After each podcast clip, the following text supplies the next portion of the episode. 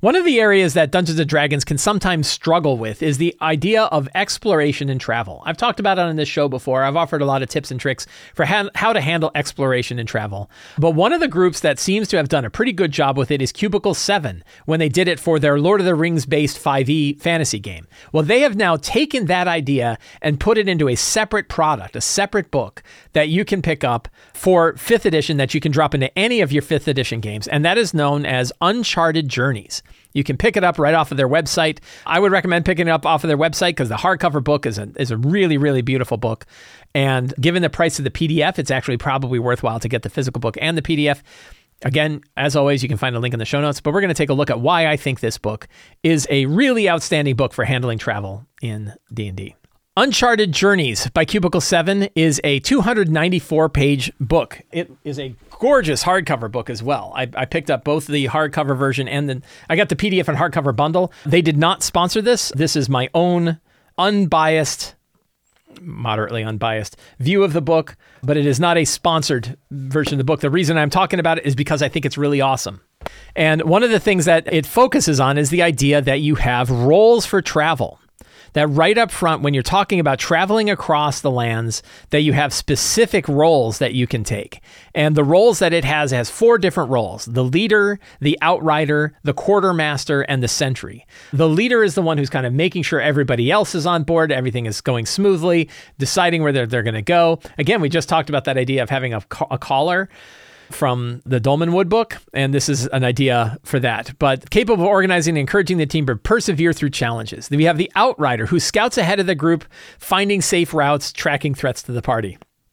We have our quartermaster who's responsible for equipment, keeping the stuff together, making sure everybody's well hydrated, making sure that they're all changing their socks regularly so they don't get the they don't get trench foot, all the kind of stuff that we that you need to do while you're while you're doing lots of travel. And then the sentry is keeping an eye out for the surroundings. Now, when I've run exploration like this, I usually drop it down to actually 3 roles instead of 4. I usually have like the pathfinder, who's like what's the path that you're actually you know what's what's the path that you're actually following? What's the who's got the who understands what the path is that you're following and are you on track? And if and then you can have them roll checks on that and if they fail to check then you kind of get off the beaten path. Maybe it takes longer to travel. Maybe they run into a place they don't want to run into. But you have essentially whoever's got like the map and the compass and is looking at landmarks and making sure you head in the right direction. That was one role. A second role is that idea of like a sentry. Who is keeping an eye out? Who's the scout? Who's making sure you don't run into a den of rune bears? Who's making sure that you're not going to get jumped by bandits? Who's keeping an eye out for threats that are out there? Who's looking looking at the ground and be like, I just saw dinosaur tracks. We probably don't want to go that way because there's a Tyrannosaurus Rex going that way right? You want somebody that's looking at that. And then that quartermaster role, who's making sure that everybody's got the food and water and that the pacing is correct, who's making sure everybody's going well. I found those three roles to work really well. This idea of also having a leader role is a good one. And the more roles you have, the more options there are for different characters to take on different areas of responsibility. What's neat is that these roles are independent of the classes they pick. There are certain skills that can help them manage these classes. And they talk about it here in the book. What what are the different what are the different skill proficiencies that work well for any of these different for any of these different roles. And you want them to be upfront. Like you don't want people to select a role and not realize what they're good at. And you also want to make sure that the roles have a wide variety of skills that maybe if you're a scout, maybe athletics and acrobatics works well because you're climbing up on mountains and you're doing stuff like that. But also it helps if you're doing like perception or investigation and skills like that. And you might have them roll different checks in order to see what they discover as they're going through. Sentry, of course, would also be based on like you could have nature, you could have perception, you could have investigation, like who's keeping who's keeping an eye out for stuff. Now, one interesting thing they do is they also say like, hey, based on your classes, here are different ways that your class can have a benefit when you're doing overland travel. So instead of just having those roles and you pick those roles, which is what I do, it's very straightforward and very simple, is you can actually say different classes have different abilities while you're going on travel. A whole system for this, which I thought was really interesting. You know, it's like, oh, that's kind of a neat idea that you could actually, you know, between encounters, you can spend hit dice to recover spell slots. You can spend a number of hit dice. So these are all different things that you can do while you're traveling on the assumption that you're traveling under good circumstances. Then there's a whole chapter on journey rules. Like how, what's the actual pace? What's the distance? How do you measure out how long it's going to take? How do you figure out the difficulty? What are some example weather conditions? Now, here's where things get really interesting. And this is sort of like a, a bivariate way that this book handles it. And I didn't really understand this until I got later and, oh, and suddenly my eyes were opened and I was like, wow, this book is seriously valuable. Like, this is like, we're going to come to it. There, there's one thing where I was like, oh, sure, roles. Yeah, but I've got roles in Lazy DM's Companion. Do I really need a whole book about roles? Eh. And then I was like, okay, well, it doesn't even list the weather. Like, what good is that? Right. And there was like, when I was getting through this, like, yeah, the class stuff is kind of neat, but is like, is it worth, you know, a $60 book and 300 pages? I don't know. Just wait. Just wait till you get to the cool bit. So it talks about all of them. How do you assign your roles, making your preparations, lots of ideas about like the nemesis. Is there somebody chasing you down that you have to worry about? Lots of cool stuff like that. Hirelings, packing things up, the animals, the pack animals that you have, whether you're whether you're riding on animals or whether you're having them carry your stuff. How to make the actual journey itself, what are some encounters that you have? And then you have these like encounter types, right? Chance meeting, hidden reserve, bump in the road, needing assistance, danger afoot, natural wonders, monster hunt, place to rest, old memories, dark place, and the region, coast, desert, farmland, forest, frontiers. So this is the bivariate nature. You have different types of encounters on the left, but then all of those have different kinds of encounters based on the region that they're from. So a huge, like, bivariate way of looking at what potential encounters might happen while you're going through travel. So instead of just saying, like, here's a list of potential encounters and you roll on that list, you actually roll first to see what type of encounter it is. And then you can look over at the location, and that will tell you, hey, here are the different kinds of locations. So that I thought was really, really really, really powerful, really interesting. I'm going to show more about that.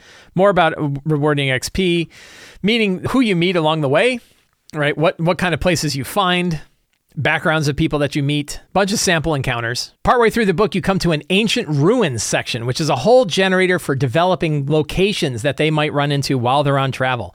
Who built it? How old is it? What was it originally? What does it look like now? What is it used for now? Great questions to ask. I really I love this idea. How old is it? Who built it on one table? You know, looking at the different groups, it gives descriptions of like what would it be like if this was built by aberrants or elves or giants.